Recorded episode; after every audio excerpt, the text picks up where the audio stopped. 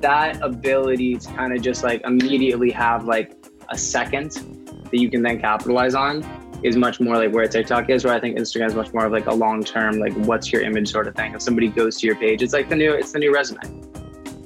Hi, everyone. Welcome to How Music Charts, where we pull back the curtain on today's music business, exploring music industry trends, music data, and the creativity that helps your favorite artists hit the charts. I'm your co host, Jason, and you'll hear from our other co host, Rutger, soon.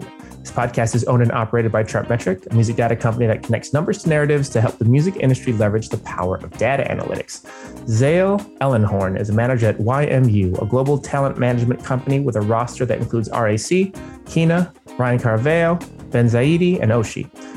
Originally from Amherst, Massachusetts, Zale grew up around a lot of jazz, cows, and psychologists. He's a 90s kid with one eye on what's next and the other eye spinning around looking at everything that's going on right now. After moving out to Los Angeles and building his own management company, Zale joined forces with YMU in late 2019, where he kicked things off by developing the marketing plan for RAC's third studio album, Boy, before signing Kina and Ryan Caraveo in early 2020. He's mostly just a really big fan of great music, seafood, soft top shortboards, and alpacas. Please welcome to the How Music Charts podcast, Zale Ellenhorn.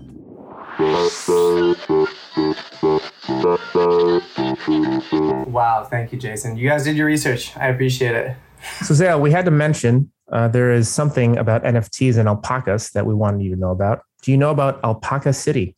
This is uh, alpacas as NFTs. There's an alpaca NFT.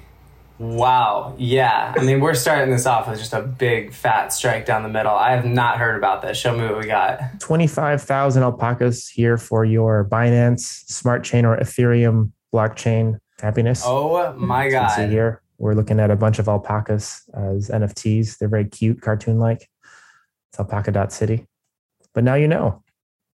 As someone who has been very involved with NFTs in your music career, you should be able to have that in your alpaca career as well. Wow, I'm gonna buy every single one of them. so, everyone, there was a great music business podcast with Sam and Jordan that Zale did with them back in May 2021. Please do check it out. Again, the music business podcast with Sam and Jordan that they did with Zale. So they you they went over a really great biography for you. So I don't want to get too much into it because people can listen to it um, on the other podcast. But just to summarize some of that to get to know you, you grew up in Amherst, Massachusetts. Parents were psychologists current job, as you described, is basically psychology already. So, can you talk a little bit about that? How is artist management psychology to you? Yeah, absolutely. I think, um, hmm, I think to start to start that off in terms of like, I, I think there's something really funny. I'm glad that you picked that up off the other podcast, but I think there's something funny about this, and it's uh, I don't know if you guys are familiar with the with the with the salmon theory, but the salmon theory is like the idea that salmon always return back to the place, the lake that they were born. This idea that like you could swim all the way around the world and do everything, and you eventually come back to like the thing that made you. Um, and I think growing up in Amherst and like having a family that all studied psychology and just kind of like human behavior was the last thing in the world that I wanted to be a part of because it just felt cliche and it felt like I was just, you know, continuing what everybody else had done before and then it turns out you know as mentioned that that really is what artist management is all about you know what i mean? Any artist is going to be somebody who looks at the world in a different sort of way than other people do. It doesn't matter if they're a big artist doesn't matter if they're a small artist like the whole point of it is that like you have like a very unique view on how you end up looking at things and then you need to figure out a way to express that. That translates into a lot of different areas of your life and some of those things can be really difficult to manage. So figuring out how you keep artists focused, how you keep expectations managed while you still keep them optimistic when things aren't going well, when you bring them back down to earth when things are going well, how you also are able to rely on data for that time when an artist isn't feeling like what should happen is is not happening or when they feel like oh, okay i don't really know what's going on right now. And you know if it is happening you can look at the data. If it isn't happening you can look at the data. And i think that one of the things that that sort of ties this whole thing together is that there's so many different types of information that come in that are used as gauges for like how a project is doing or how an artist is growing or how tickets or how tour is performing or whatever. And when you actually rely on like the core numbers to tell you that story you can get a pretty accurate representation of it without all the emotion that's attached to what's going on. Because as an artist you're going to be an emotional person. As a manager it's your job to be able to feel those same emotions, but also make sure that they're not misdirected and help show them where things actually are so that you can make a game plan. All right. So continue on. So childhood, mm-hmm. then you've got, I have here Nirvana cover bands that you were part of. A couple. You had a, you had a connection uh, to someone in the music industry who did jingles for commercials. Yeah. You started managing yourself um, after some, some advice from, from some peeps. And then you started to get into some internships, uh, one at a label, one at uh, FX, the, the channel. And then you dropped out of college and then you came back to college. Is that correct? Yeah exactly. I dropped out kind of starry-eyed thinking you know what? I don't need school anymore. I'm going to go work for this record label that i'm currently at and i'm going to you know just go make it in hollywood over the course of a year. Realize it's not really that easy. I think the best thing about la is that like you can come out here and test yourself and it'll definitely test you back and you'll get enough small wins to feel like you're really doing it. And then you zoom out at the larger picture at a certain point and you realize like how much more like you realize like you haven't even gotten to the starting line yet. And i think when that realization came at the end of that year i was like you know what? Let's take things back to basics and figure out like what it is that i want to build starting from like now with this with this new amount of knowledge that i have from this past year. Yeah what what did you study in university? Is it does it play a part at all in terms of what you do now? Economics. So everything to do with this money and psychology right? Um I mean, to me, economics is like it's the it's the it's the language of human behavior as it relates to money, right? So when it comes to not just like you know figuring out different charts and paying attention to the GDP, but even when you take a look at like how you're negotiating a record deal and how you're looking at like where that label's finances are right now, or like what quarter is it, and kind of just like trying to figure out all these different things about how people are not just like not just what budgets are open, but like the psychology of how they're looking at those budgets. It allows you to kind of play within these pockets of opportunity instead of just like waiting for someone to come with the check. Gotcha. That's fascinating. Have you um, read the book or, or listened to the book Tarzan Economics by Will Page? I have never, but what's it about? Uh, he's a former economist at Spotify. He used to be an economist at PRS too. Uh, awesome Scottish guy, also DJs in his free time. Uh, definitely recommend you uh, checking that out because just talking about the way you think, he's he, he's he's all about that. Yeah, I will. What's up, Will? Um, so okay, so moving on. Uh, moving on to LA, 2017. You came out there for electronic and emo rock. You're doing a lot of work with those types of clients. Is that right? Mm-hmm. And then you had your um, entourage moment, as you described it in, the previous podcast, where you moved in with the band and you're living up in the hills. Yeah, don't live with your band. If there's anybody listening who's thinking like, man, we just signed our first record deal. Let's get a house together. We're all friends. This is going to work out. What could possibly go wrong? Don't do it. go get your own place, go live in a small apartment, go hustle it out. You can see your friends whenever you want. Got it. Uh, one thing that, that really popped out to me was you said the best bands are sensitive, intelligent people who see things in different ways. I thought that was a really cool phrase that you put out. How do you suss that out for yourself whenever you come across different people in the industry? I think for artists, it's a lot easier to find common ground with than it is just like a normal person, at least on that level. Um, I think that what we're talking about here are people who are very willing to take a dive into the places that a lot of us don't really want to spend too much time you know what it is that they're actually feeling and then give it a serious appraisal and then figure out how they're going to communicate that through the music. You know that type of expression that type of vulnerability to be able to operating to be able to operate from that space that's very like it's completely unself-conscious because if you get self-conscious about the music that you're making if you get self-conscious about the lyrics that you're writing then it stops becoming genuine. So i think that every artist that i've ever started to work with or that i've been like i absolutely have to figure out a way to sign this person like with like with ryan caraveo like that was a great example we can get into that later but like sometimes you just hear lyrics sometimes you just like hear voices and words and the way that they're put together and it feels like something that like almost you wanted to say in the first place and you know that if that person ended up saying it then like they were feeling the same thing. So right away without even meeting them like you have something in common. And i think this is one of the reasons why people love artists to the extent that they do at the highest level you know what i mean? Like that's touching a certain sort of part of you that like you didn't know other people were feeling you know? And um, so i think for artists it's a lot easier to pick that out because it's just it's as simple as does this make does this music make me feel a certain sort of way that i know that they're relating to and i have proof of it because they wrote the song. With other people I, I, I think that takes a little more digging you know what i mean? I think you can talk about values and i think you can talk about you know how you view the industry and strategy and all that stuff that we like to do over you know coffee or whatever. But I think that in order to really figure out who is seeing things the way that you're seeing them, it, it takes a little bit more work because it's not on full display the way that it is when you're looking at an artist. Yeah, makes a lot of sense. You also mentioned too in the last podcast. So some artists rely more on management than others. Best artists know who they are and what they like, and audiences know when their act is manufactured. Um, when it comes to the artist perspective, so I wanted to ask about that for a little bit. So regarding the manufacturing of music and that idea, there's lots of examples in the industry, of course, of lots of big label pop, hip hop, K-pop. You know, the list goes on and on in terms of like types of music where that one would consider maybe manufactured uh, more than others, at least relatively. How, how would you define this from an audience perspective? Dare I say psychologically? In terms of those who don't mind that, maybe even love that kind of aspect of the industry, and then those that don't and shun it. Is it a genre thing to you? Do you think it's a situational thing? Maybe people are okay with in social media, but you know, they don't want it in a music video, you know, what have you. What's kind of your view from the the audience perspective on that? Really interesting question.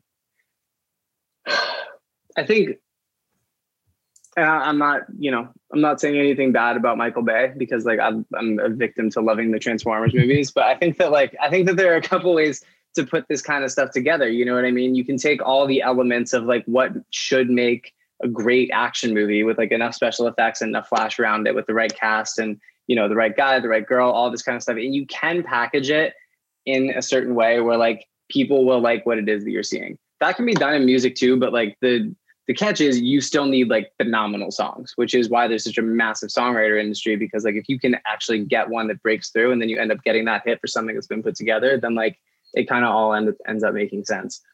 From an audience perspective, I don't know if they're really paying attention to like how artists come together. I know that from the audience perspective, you might have heard the plant the the term like industry plant which like just means somebody who really just has a lot of connections in the industry and is probably good enough to like deserve a fast track to where it is that they want to go. Honestly, if they're marketable enough, music's good enough, there's a lane and they're known by the right people, then like of course it's going to get fast tracked, right? Of course there's going to be a ton of attention on them. But I don't really think that audiences are discerning that much between those two different things when it comes to like large scale pop music. I think the people know big pop records when they hear them I think that if you're making stuff that, and the thing is, like, we are in a stage right now where like lo-fi music streams like crazy. I mean, look at Kina and like, you know, this more like emotional rap stuff that that Drake really kicked things off with, or really opened up the door for a lot of other people. Was kind of it was a lane that that Ryan was in. You know what I mean? It was like this confessional, emotional rapping that was almost soft and not quite as hard. And I think that people respond to that, but I think that I, I, guess ultimately from the audience perspective, we're all so used to following every single trend that we see these days through like our Instagram feed or like through like the songs that are going viral on TikTok or like whatever's going on right now. That if you're doing stuff that's constantly just like, oh, what's the next thing? Okay, I'm gonna do that first.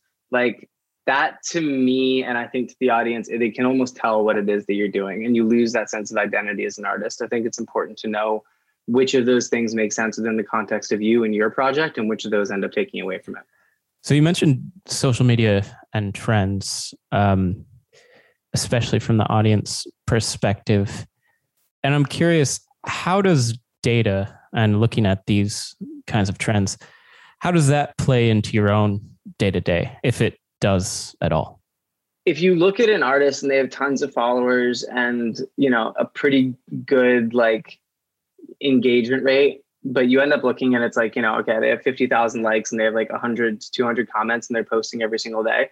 It's probably somebody whose, you know, feed and whole message might be like, I don't want to say watered down, but like you can't post, like, not everything can be important. You know what I mean? Like, and that's okay. Social media isn't about having everything be important, but I think that the metrics that are helpful on the data analysis side are the ones where you can see stuff that doesn't do well and then try to figure out why why didn't this post engage why didn't this one end up like doing as well as the one before it and then you can basically like take those elements sometimes you can't mix them out sometimes there's stuff like posting a tour flyer which is going to have more text on it than your average uh, than your average photo and that's going to negatively hurt the algorithm but like you still need to post that tour flyer so like, how are you going to follow up with that? Like, are we going to put a carousel before it so the people interact with the photo and then you switch to the tour flyer? And I think just like using smaller pieces of data that you can kind of A/B test um, methods with in terms of posting, and then reacting to that data, and then using that as your social schedule is probably the best way to do it. Um, at least when it comes to Instagram. When it comes to stuff like TikTok, it's like, you know, throw as many darts at the wall as you can. You know, I think that it's it's such a the great content stands out, but like sometimes the great content just like doesn't stand out. You know, it's kind of like it's like uploading songs to SoundCloud or something like that when you would make like a beat every single day for like a week and just like put it up and like none of them are gonna work. And then, you know, Diplo repost one with his six million followers that like really care about what he reposts on SoundCloud back in because I guess we're living in 2012 now.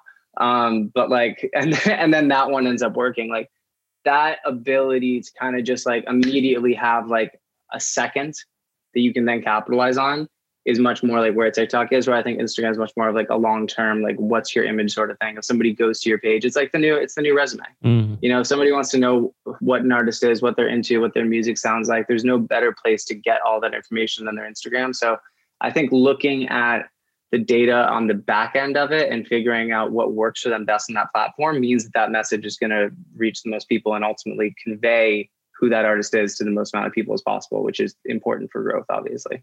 Yeah, that's great advice. So to go back to RAC for a second, um, yeah, obviously he's involved with NFTs um, really deeply now. Um, so he's he's the kind of artist who would you know who appreciates incorporating tech and data into his art. Do you yeah, find so. do you find this to be um, a trend that's coming up more and more with emerging artists, or is this sort of like a singular case with this particular artist? Mm. Andre is a special case because he's been looking for ways to incorporate the crypto and the tech community into his music for the past decade. You know, before any of this was popular. You know, he had the first tokenized album on Ujo like a while ago, I think 2017, and um, and and he'd been in crypto for a long time after that. So I'm not saying that like I, I, don't know how many people started that early and then became the producer that RAC is today. Um, at the same time, I do think that because of the success that we've seen in NFTs for him personally, but more importantly, just like across the entire industry of music and art, that any artist who's starting to really like starting to gain traction right now is most likely or should be at the very least paying attention to this. Um, and I'm also not saying that every single new artist needs to go drop an NFT collection or have their own, you know, personalized coin and raise money and get a valuation for it and crowdfund their next project. Like the industry is set up in a certain sort of way because like it really like it really can work and operating outside of that is inspiring but also difficult you know and so i think that you got to really know what it is that you're going to stand for and what it is that you want to get done here you know do you want to sign a record deal and like get a song to go viral on tiktok and like just hammer stuff out and hopefully get on some big playlists and then tour and like make it that way because that can still very much be done.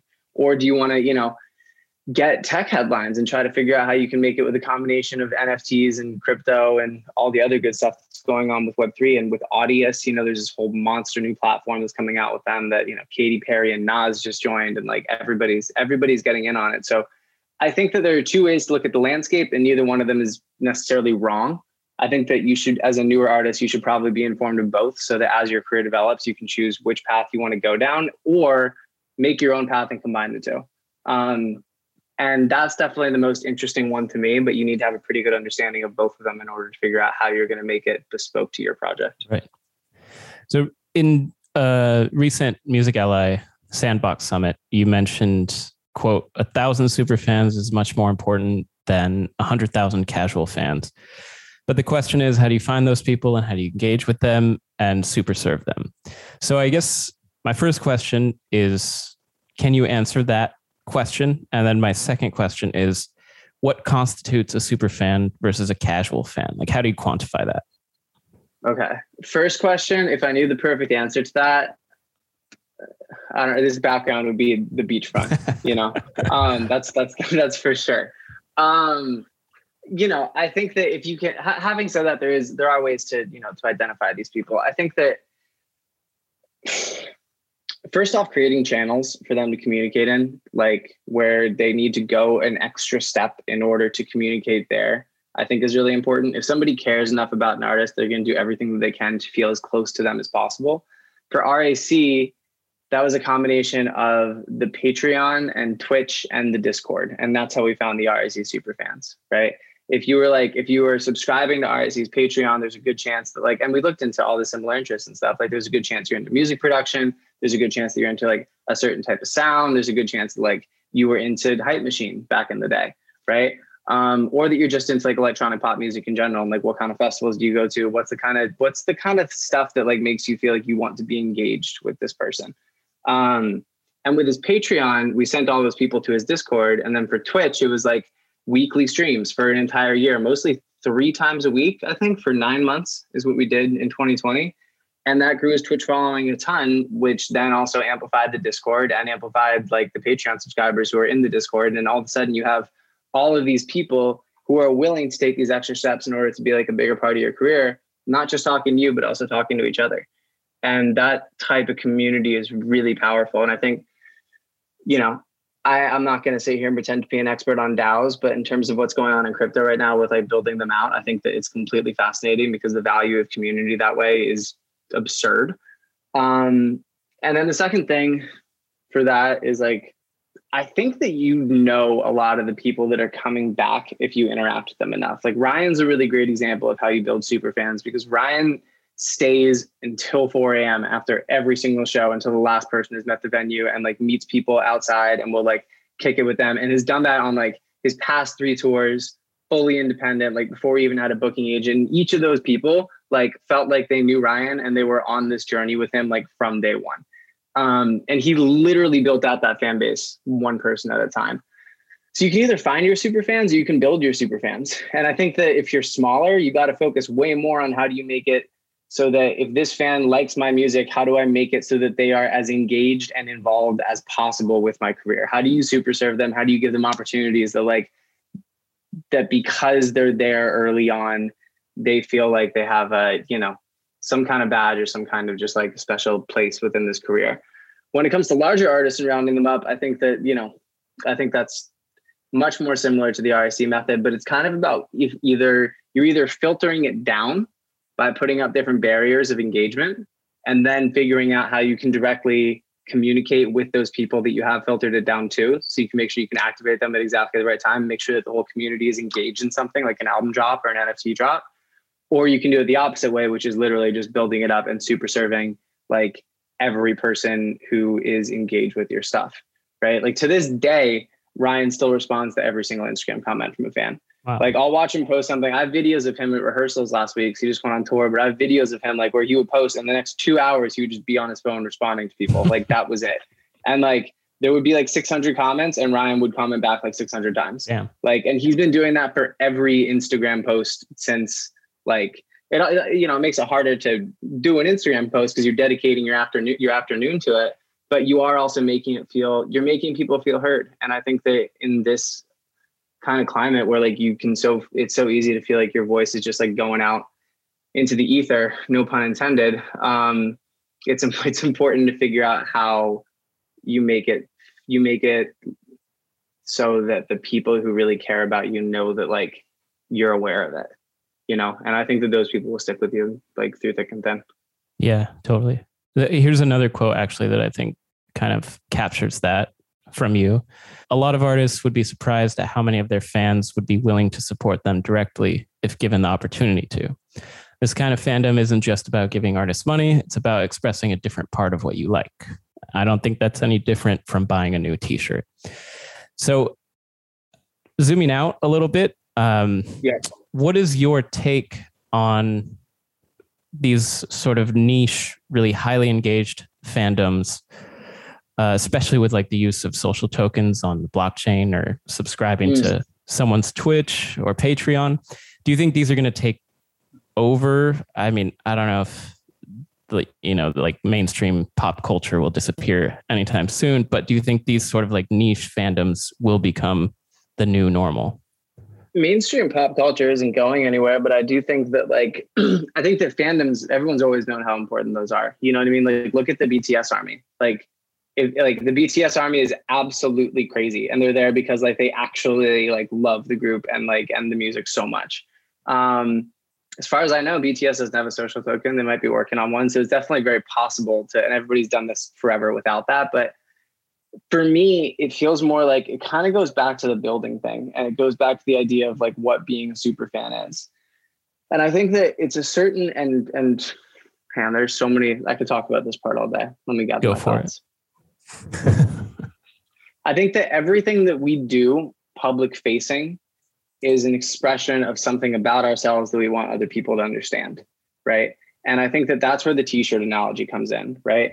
If you're like right now we're all wearing as far as I can see plain white, gray and like black tees, right? We got the whole like, grayscale cool. going on. Yeah, like that's cool. We got the whole grayscale going. No one wants to come across as like too like too colorful or like way too out there. Like you keep it reserved. Like you let the rest do the talking. You have an awesome shirt, Jason, with some cats on it. Yeah. So like instantly I know, okay, cool. That's something about that's something about Jason that like he likes and he chose to put on that shirt. Right. And I think that like that that's definitely a form of self-expression. I think that we share music the same way, except for we aren't trying to get everybody to buy the same t-shirt that we're wearing. I think that we find artists who we get really into, and it's a reflection of us when we like put our word and like our recommendation behind it to our friends. And like that type of that type of um social, honestly, social currency in terms of just like being like, hey, I think this is dope. You should check it out. And then they also think it's dope. It confirms that like that they think that what you think is dope is dope. You know, and that just that that thing just like it just continues you know what I mean? It's almost like this uh this idea of spreading what it is that like you feel is is really cool and getting other people to feel the same way about it without selling them. And I think that that's the coolest part about super fandom is that you can you can really stand behind something that you love and get really involved with it and as a result of that you're probably going to introduce other people to it too from like a more passionate perspective instead of just a like oh you know i heard this new song the other day sort of thing like yo you got to check this out and I think that goes a really a really long way. You know, um, I also think it's especially important for. I'm looking back at my vinyl collection there, hoping for some inspiration. But like, like everybody knows Pink Floyd, right? Everybody knows Dark Side of the Moon. If I like, I'm like, yo, Jason, dude, have you ever heard of Dark Side of the Moon? Like, that's crazy. You know what I mean? Like, you got to listen to that stuff. Like, it's it doesn't hold the same impact because like everybody and their parents knew about Dark Side of the Moon, right? Whereas like I I still to this date it annoys everyone, I know, but I still can't shut up about Dominic Fike, honestly. Like ever since I heard that kid's first EP, I was just like, man, this is just like nobody else is doing anything remotely like this. It's so creative, it's so well done. Like he just just completely has it. And so like the first thing I did was I would I would start playing Dominic Fike at barbecues that I was having with my friends, like talking about this kid and like got all of them really into him. Not just be not because like I was trying to make any money off of it or anything. I just wanted to find something awesome and share it with other people. So it all kind of comes down to figuring out how you can satisfy that core need that people have to express what it is that they like by ident- like express a part of themselves by identifying really strongly with something that you can check out too. And I think for super fandom, that's really important because if you can build a community of people that all that are all wearing the similar t-shirt, right? And everyone's kind of on board, then like that's that's really powerful. That's the difference between you know having a literally for a t-shirt. That's the difference between selling 15 of them when you do a merch shop and all a thousand in the second because they're all going to get them. You know, and that kind of being able to mobilize a group of people like that so quickly is crazy powerful for building out an artist.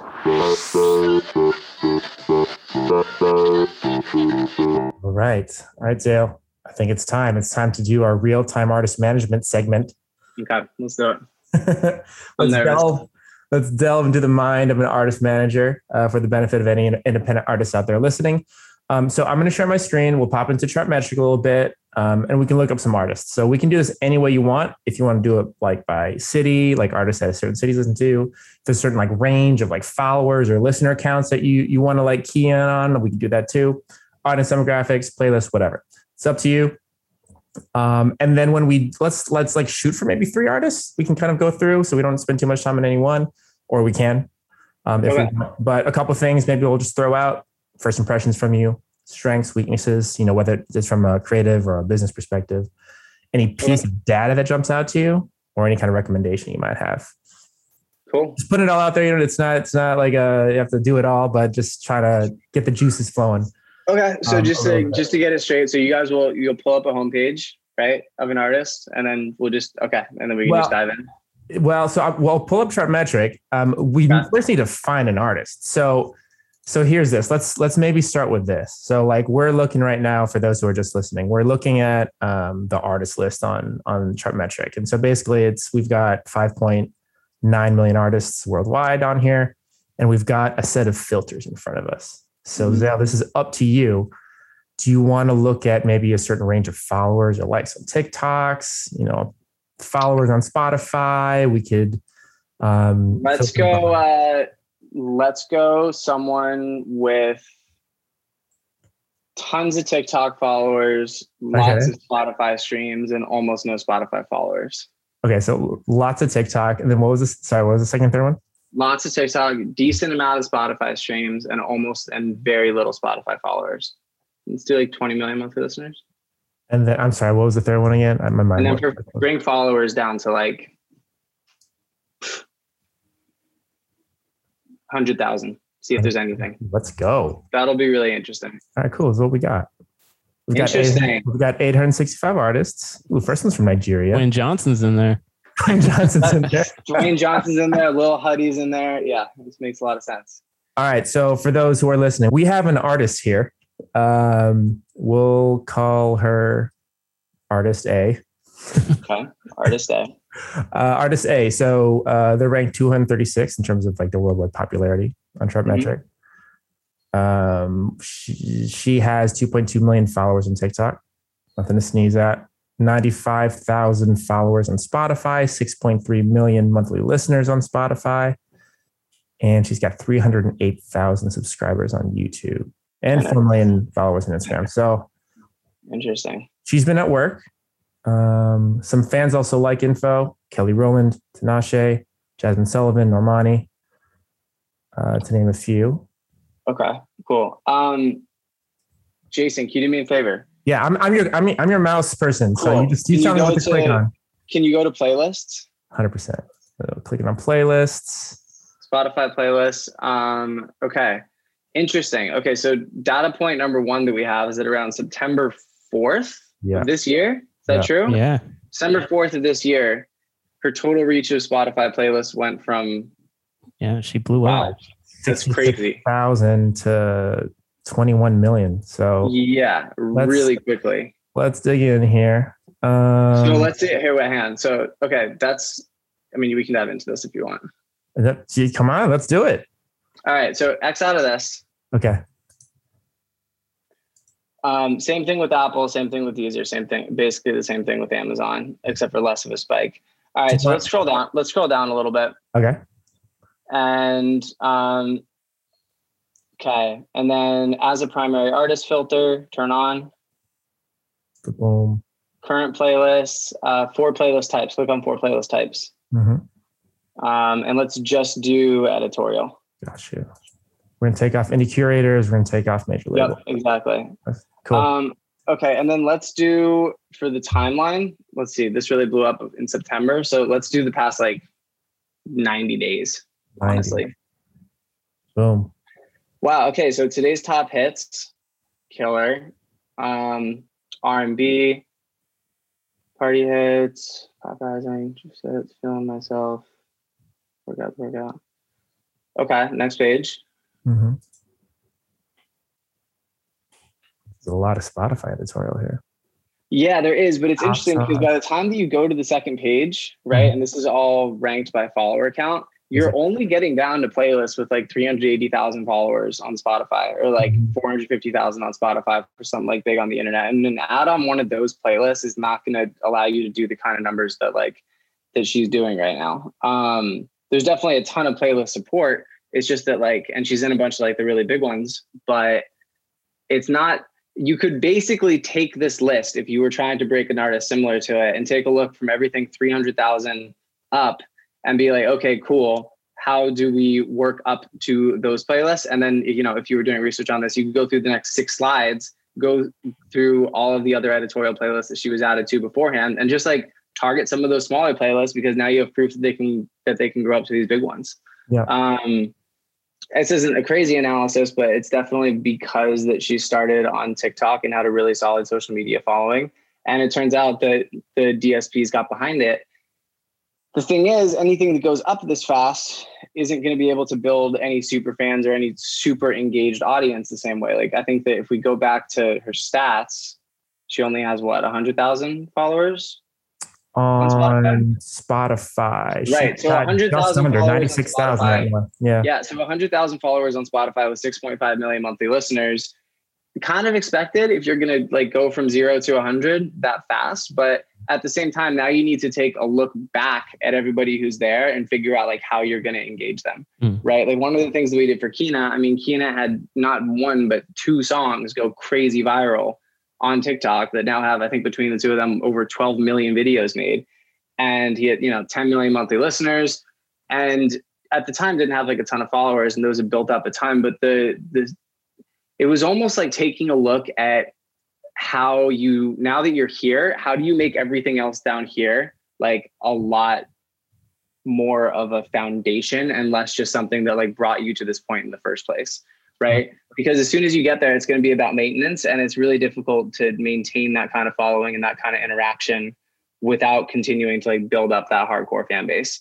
Um, and it sounds like her hardcore fan base right now is on Instagram and is on TikTok.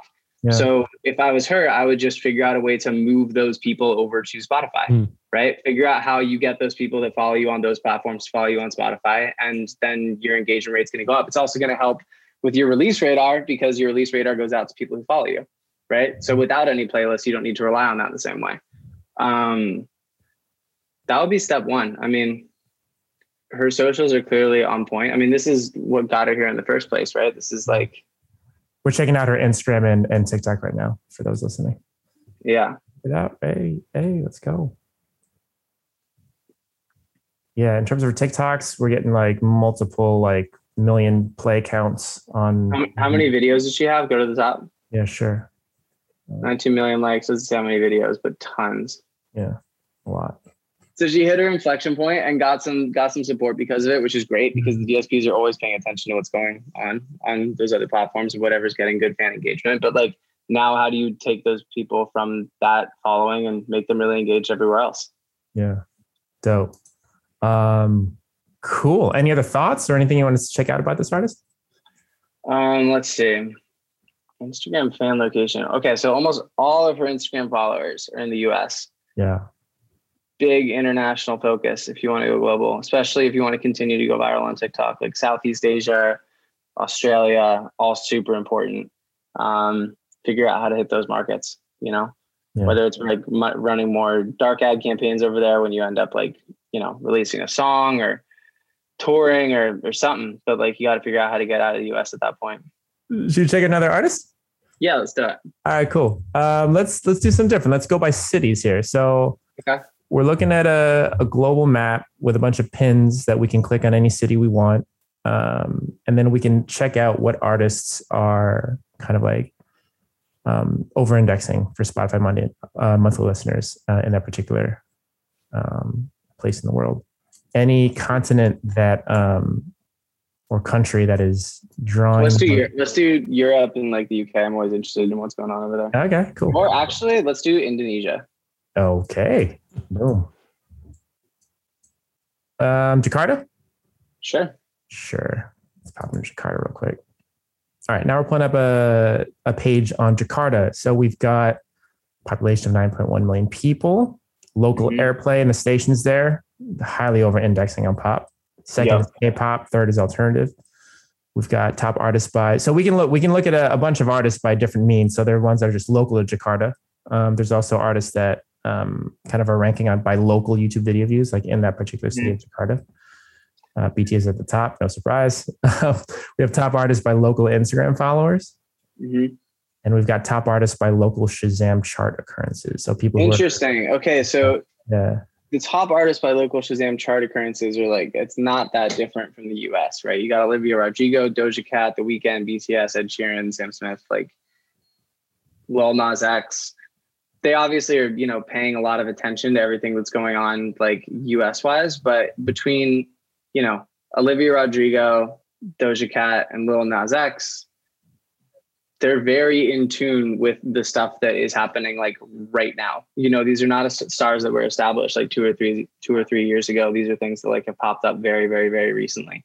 Yeah. Um, which means that the stuff that's getting the most attention over there is like you know whether it's reactive to this is always the question right? Is it reactive because it's gone viral or is it you know it, does it go viral and then become reactive?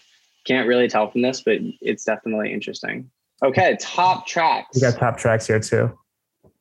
Build a bitch by bella poarch yeah number one. Yeah exactly I think is that her only release right now. I, I, don't follow her too closely to be very honest with you, but like that was her first one. I know. I think she's probably at least had a second one, if not a third. That was her first um, one. Though. I mean, talk about the power of like a really, really, really strong marketing campaign behind somebody with a big TikTok following, and how quickly that can make a difference. Like, yeah, that's crazy. Yeah, it's interesting. So when we when we talk about we we wrote an article in the past about a lot of Southeast Asian cities, and honestly, in even most regions of the world, the Instagram followers tend to be pretty local. And then the YouTube ones tend to be pretty global, and the Spotify mm. ones tend to be pretty Western centric. So, um, and it's really no different here. Yeah, we've got some dangdut. Hey, do you know about Dang dangdut? It's like a local genre there. I actually don't. I probably should. Though. I'll check it out after this.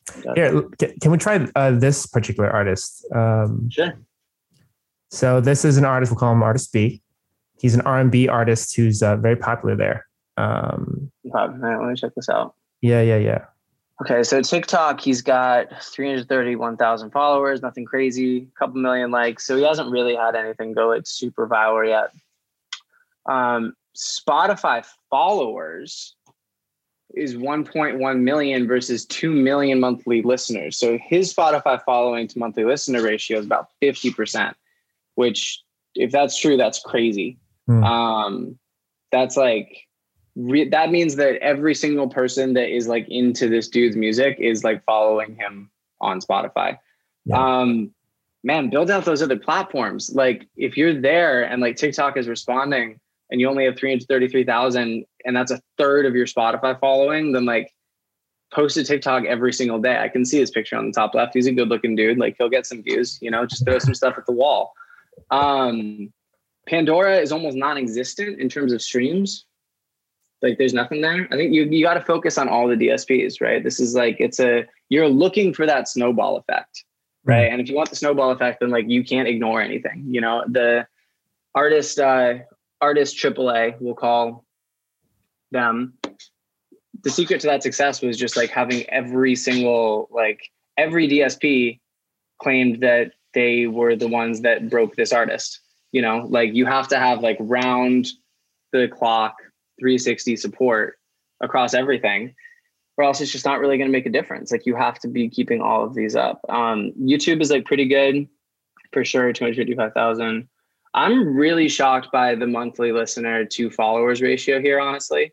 Yeah. Um, in comparison to everything else with almost 300000 on youtube as well and with 4.6 million followers on instagram like it means that he has a ton of fans. But I mean, this just means that he has a ton of fans and people aren't streaming his music, right? So mm-hmm. you got to convert that fan base, right? You're strong on Instagram, you're strong on YouTube, fairly strong on TikTok. Definitely bring it up. But like also, if he has 1.1 million followers and only 2 million monthly listeners, then put out a ton of new music because like your release radar is going to hit 1.1 million people if it if if everything's done correctly you know you just got to like hammer that over and over and over again because what that says is that people are following you but they're not actually listening to the stuff that you're putting out. Um and that's not going to do you any good. Put out more music. It's like it's like this artist just put one out with i don't know if we should put it out but another american r&b artist mm-hmm. um quite recently uh this month which is interesting uh an indonesian american r&b tune. Yeah no that's that's really smart uh, I mean, the fan base, the fan base is there. You know, a million people following on Spotify is like that's remarkable. Two million monthly listeners is not. Um, like your core is there. What this tells me is that like just there needs to be more content. Got you. Yeah, that makes a lot of sense. Also, big spike on TikTok and then kind of leveled out. Yeah, in February. Mm-hmm. Went from 227 followers on TikTok to about almost 330 within a couple mm. months. Let's see. And that was kind of exactly the same spike as YouTube, right? Yeah, Yeah, pretty close. like it. Yeah, about that. A little, a little bit of a lag, but I guess that kind of makes sense. Since How does that compare to Spotify playlist popularity? If you scroll up, check it out? Uh, where are we? There we go. popularity index goes up around Yeah, about the same time. about the same time. Yeah. Yeah, so as people are noticing Spotify, I was noticing really steady line here. For followers you're looking at. Yeah. Yeah. So for those listening, it's about 900, 800 to 1,000 daily gain in followers. I mean, gain is good. At least it's not declining. But um, but about that, yeah. And this is through this kind of February, March kind of like spike on TikTok that this artist had. So interesting that the Spotify followers didn't necessarily track, even though the monthly listeners did. That definitely did go up. That went yeah. up. Yeah. What did um, he? This is from October third, twenty twenty to October third, twenty twenty one. What did he have Spotify followers wise in October third, twenty twenty? Like if you go to the bottom of that chart, so he started with seven hundred ninety two thousand followers on Spotify. mm, Um, yeah. and his monthly listeners and his monthly listeners at the time were a million. Yeah, so that's a pretty good ratio. I mean, 770. Yeah, that's. I mean, that's that. That's insane. Yeah. Um, I want. I'm curious. It's a. Can you make Spotify followers all? yeah. We're just gonna go back to his whole timeline. And so this goes back to December of 2016. He was at 12,000 Mhm. uh, Spotify followers. keep going, keep going, keep scrolling, really steady, and it just starts to pick up. I mean, the only the only way I can, I mean, that there isn't really a variable. Like the change goes from like a thousand to like 600, 400 a day. Like it's not like you have one day where you gain like 10,000 followers or something like that. Yeah. so- Um, yeah. So I'm curious what your thoughts are on that because like I know some of the research that we've done, we've always kind of thought like the slow and steady wins the race. Would you? someone said he totally wins the race. Yeah. Yeah, no, it totally does. I mean, one of the reasons why I wanted to sign Ryan in the first place after hearing peanut butter waffles and being like, this kid just said a bunch of stuff that I wish that I could have said my entire life, but it came out of his mouth. I need to pull him out of my computer screen and sit down with him. Um, was yo, this kid has a million monthly listeners and almost 200,000 follow 200,000 followers on Spotify and zero editorial playlisting like that was the interesting thing for me going into the Chartmetric for Ryan was I was kind of just like, okay, like every single one of this kid's 700 million streams globally has come organically and not from playlisting. So like what happens when you put him on a playlist, Mhm. right? Like if you built that up already and like that's strong enough to sustain, how do you then like, I mean, you're kind of starting from ground zero, but you're not at all because you already have like that entire base you know um, so i think that those types of metrics for people who build out those slow but steady growth followings are like that's crazy important because then it's just a matter of time and continuing to do what it is that you're doing Right on. I think we might have time for one more. Um, Okay. Let's see. that was a crazy one That was yeah, that was an interesting one. Um, let's see. Rut, any ideas? Anything we should hit? Uh, yeah, I was gonna say go by audience. That Okay. could be interesting. All right, so we're looking at our artist list again. We're looking at audience filters though. So Zale, any interest in age ranges, languages, countries, cities? mm, i've got an idea Okay. let's try to find like the next undiscovered boy band pop star using only data basically like taking a look at people with like really high female engagement Okay. ages like like like ages let's go back to age Yeah, sure. 13 to 13 17, to probably, 17, right? 18 to 24 yeah totally Okay. like the next harry styles or something um Do it. if Harry Styles like broke the way that like Lil Huddy did, you know, like that's what I'm interested in here. Like who's who's flying like right under beneath like right under the radar.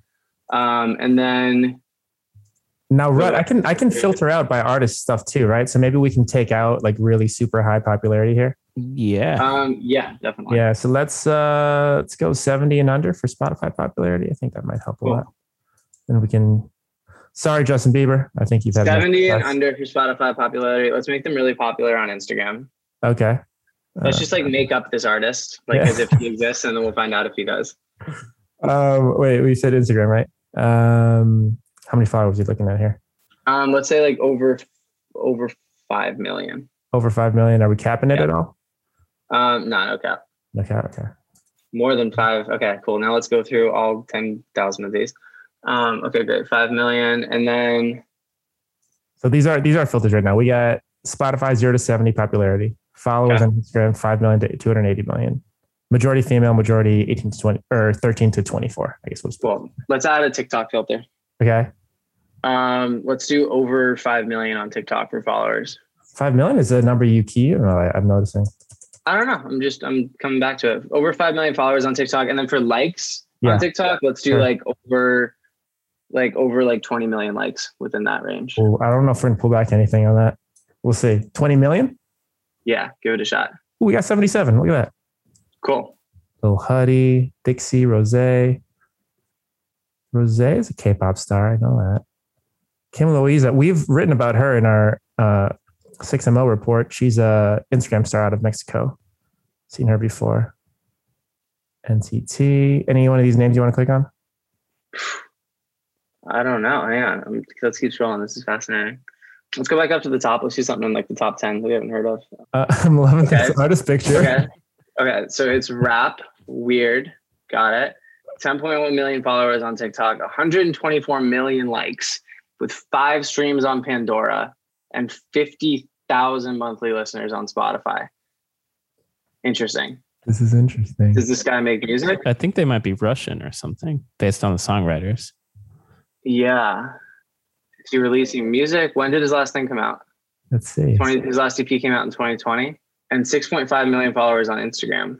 I mean, this just is a ton of, I mean, listen, the, the Russian market is like, they go crazy over the right thing, you know, like a hundred percent. Like if you hit something that like hits there, like it can be completely explosive. Yeah, look Um. We're looking at his TikTok right now. Uh, he's following 12, but he has 10 million, 10.1 million followers on TikTok. Yeah. I mean, this kid looks like the perfect pop Russian TikTok star, which I don't, Yeah. I didn't know that was a thing until right now, but like, this is ideal. Yeah, he's really creative with it too. Look at this. Yeah, no, kid needs to get some get in with some awesome songwriters and producers and like make some good music and put out a ton of stuff because with this sort of following, only releasing things every now and then, you can't go almost two years at this point Yeah. since releasing your project with that kind of following. If he like wants to be, I mean, I look at this and I'm like, does this guy want to be a music artist or is he just putting music out for fun? Right. Um, Could be that. Yeah, he's, he's mastered the, the social media game for sure. yeah, no, the social media stuff is insane. And Here, lower 34 million YouTube subscribers. What's going on over here? So he's a huge YouTube star. All right, so maybe he's not trying to do music. I mean, Yeah, maybe not. Just happen to have a couple fine. tracks out. that's fine but it's definitely interesting to see that like he still puts out music at this stage i think this is something i think this is a really good example of something that record labels are looking at right now and also just like the industry is looking at in general um and i don't necessarily love it but like i think the idea of taking people with massive platforms like this and like just like crazy big because this guy's following is i mean between 34 million followers on youtube six on instagram and 10 on tiktok like he's got like 50 million followers to play with and he's like a good looking young kid.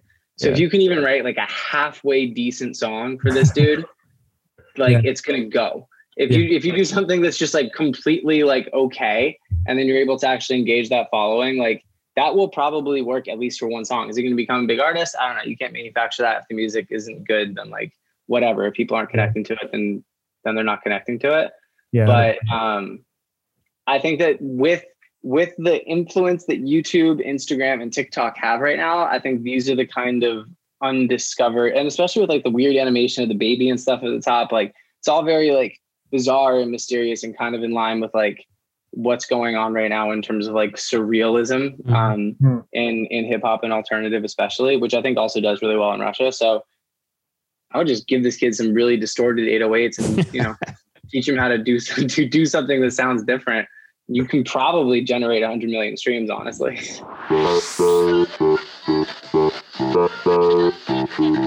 okay. We want to be respectful of your time, Zale. Um, we're a little bit over, but um, anything you want to kind of punch up, wrap up? Anything you want to promote before we uh bid, bid ourselves adieu here? Oh man. Um no, I'm good. Thank you guys for having me. Go catch Ryan Caraveo on tour. Go keep an eye out for some cool stuff coming from RAC. Don't miss Ben's 80s album coming out next year. It's a masterpiece. those are my plugs. Thank you guys for having me. Awesome. Thanks for taking the time, Zale. Yeah, thanks so much. And I got to say, all your artists are super lucky to have you because you seem really knowledgeable. Thanks, man. I do my best to seem really knowledgeable. How Music Charts is written and produced by Jason Joven and Rutger Rosenborg of Chartmetric. As part of our effort to equip artists with the power of music analytics, we've just rolled out a new artist tier, which you can sign up for at app.chartmetric.com slash plan slash artist for about the price of a coffee per week. Free Chartmetric accounts are available at chartmetric.com, and podcast notes are at blog.chartmetric.com. You can also subscribe there for additional insights delivered to your inbox right after we publish. Did we mention we have a YouTube channel? That's right, subscribe for Chartmetric tutorials and tips for indie artists. Follow our thoughts on LinkedIn, Twitter, Instagram, and Facebook, all at Chartmetric. That's Chartmetric, no S. That's it. Thanks for listening, and we'll see you next time.